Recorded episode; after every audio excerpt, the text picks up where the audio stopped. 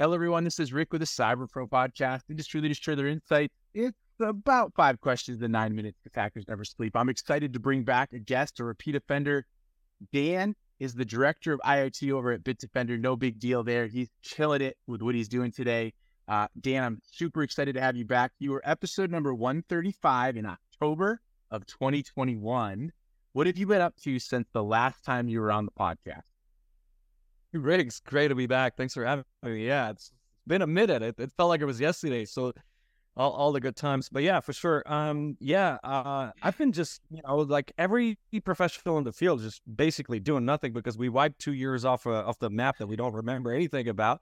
But no, in all seriousness, we've been uh, we've been at, at, it since. And and for those of you who tuned in uh, a hundred years ago to our other other podcasts, uh, you would know our efforts into um, in, into IoT research that we've been doing at Bitdefender for a while. So we keep doing uh, that. So um, the part of the uh, part of the uh, part of the uh, my role uh, with the IoT group is to oversee the um, um, vulnerability research program that we do on consumer IoT products, and we've been putting out literally churning a bunch of reports on vulnerabilities on major products and vendors, and ultimately, you know, of course, that's that's you know, it, looks good on, on on paper for the team, of course, and we, you know, for the journals, but at the same time, we've been actually helping the industry improve significantly. We've been, um, uh, we, you know, draw Joel, I need the end. It's been great because a lot of vendors have really improved their processes uh, since we've been doing that, which is actually the goal. I mean, it's all academic and educational, and and we're trying to help the industry. So in the end, what happens is we're we're actually feeding back into helping the vendors make their um, posture and stance better, which is great. That's exactly what we want. And then obviously this uh, other news. I hope we have time we can go through it. But uh, yeah, thanks for having me back. No, this is wonderful, Dan. And and you know, I think people forget how important IoT has become in the cybersecurity landscape. And and so my next question focuses on that. How has IoT security and and just you know evolution evolved over the past few years? Right. Um, loaded question. Um, I think I want to, uh, the best way to, uh, you know, kind of illustrate what has changed uh, over the past few years is, um, you know, half the uh, latest um, U.S. Uh, Cyber Trust Mark program from the um, from the uh, U.S. Uh, administration, which um, is going to have um, certain vendors who pass um, good practices in terms of IoT security label their products. So they're going to draw in vendors. Uh, they're going to draw in retailers. Who are going to put these these labels up, and basically what, what that shows is it's gotten to the level where the government is already supporting and uh, you know acknowledging there's an issue that we need to uh, to solve. We're finally, I think, to the point where actually IoT security and actually IoT in itself is no longer uh, the wild wild west that it used to be, where everybody can do whatever they want. It's finally in the attention of um, you know regulators which of course regulation could be good or bad, but at the same time, I think this is a good initiative. So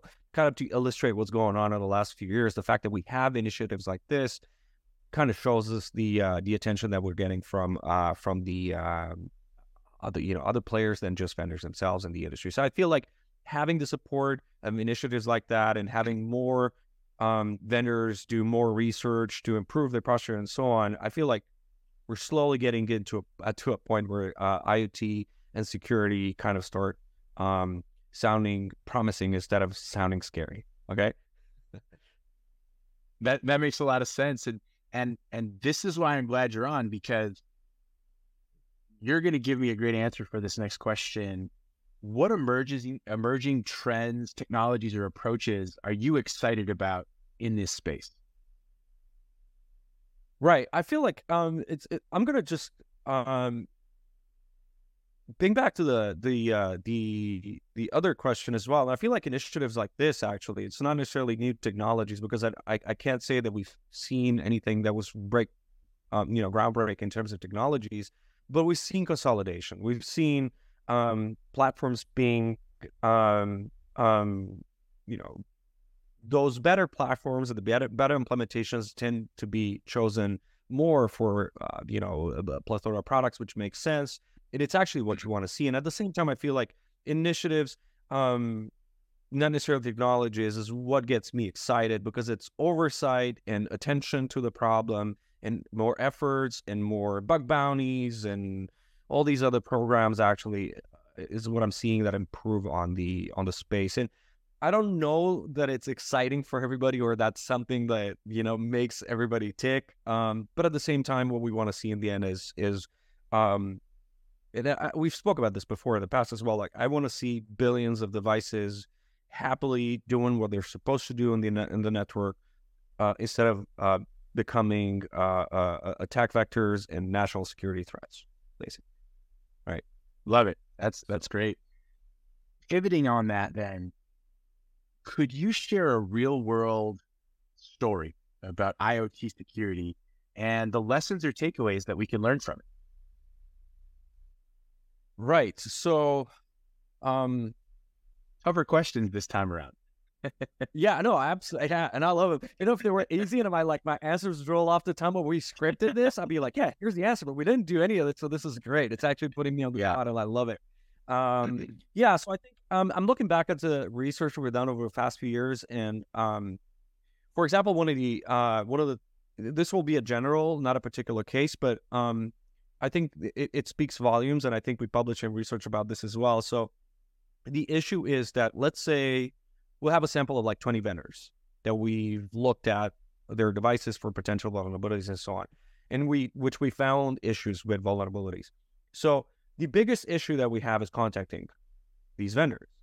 So you think, you think the problem is fixing or, you know, improving posture or whatever. No, no, no, no, not at all. The issue is reaching the person in charge at the particular vendor with a particular vendor that can actually fix the uh, vulnerability and, and patch the, the bugs in production. So, you know, obviously the customers are not um, uh, it, under threat anymore. So kind of a, a, a real case example of it is, let me just say that only about 30% of the vendors, and I'm kind of quoting on top of my head, I got to look at the numbers, but I can, I can give you the, uh, the exact percentages. Only about 30% of the vendors actually replied within the posted 90 day timeline that we usually give vendors to respond.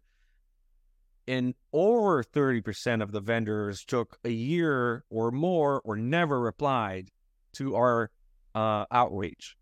Okay, so uh, and, and and to put that into perspective, don't imagine like we're the the ideal route, and we can yap about this as uh, as well. The ideal route, the best case scenario is vendor X. They have a page or vendor Y because we have a vendor X, vendor X Y Z, whatever. We they have a, a security slash privacy page where you can go. There's a PGP key there. There's a, a, a, you know somebody at the end of the line who's always you know looking forward to you know getting outreach contacts, so on and so forth.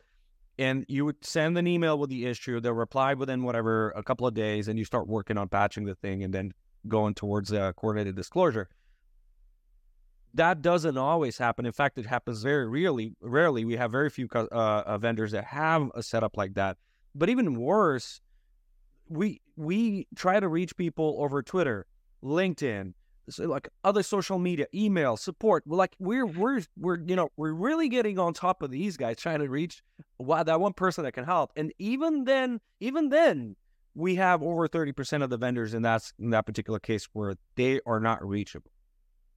Okay, so put that into more perspective. You have, let's say, a vendor that has these security cameras uh, and based off of you know uh, market research, let's say they have 30 million active devices in the U.S.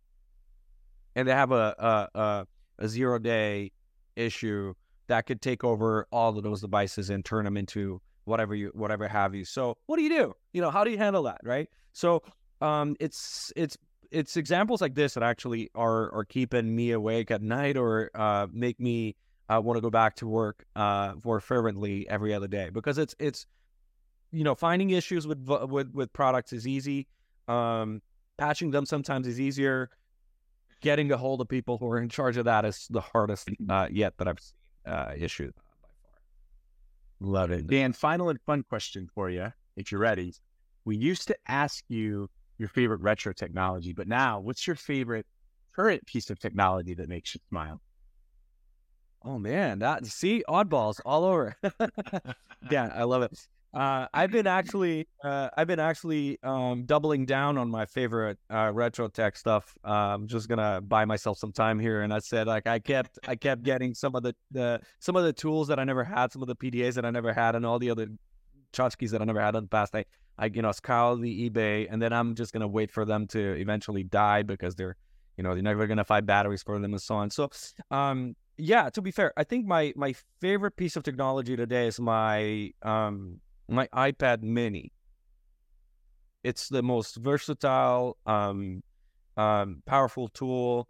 Then, um, I mean, I think only the iPhone, like my phone, kind of uh, takes over in terms of technology. But honestly, like I've, uh, I, and, why I'm saying this and why I, uh, this is more relevant than than boring is that I have the iPad Pro that I absolutely loved, and it was the uh, bigger, uh, chunkier thing. But then that broke after two years, which shouldn't really happen. Usually these things last for five or six years.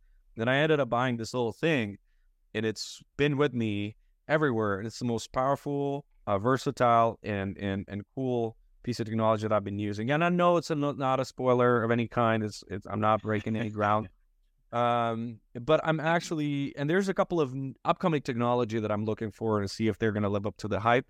Um, and uh, you know, kind of a throw a hint there. I'm not pitching them. I don't know them personally, but there's a company called Humane uh, and they're they they they're going to be releasing some sort of um, AI based personal assistant hardware gimmick thingy by the end of the year. So I'm kind of excited about to see what they're going to come up with. That just like threw it out there. That's awesome, Dan. Thank you so much for being on the podcast again. Thanks for having me, Rick. This is fantastic. I love I love being back. Thank you. You made it to the end. Thanks for that. If you like what we're doing, we'd love to have you support us at the Cyber Pro Podcast. Come follow us. It helps us out and allows us to keep bringing you great guests while growing and sharing all sorts of insights with our community. You'll find the link in the description below. Short Arm Solutions, Cyber Pro Podcast.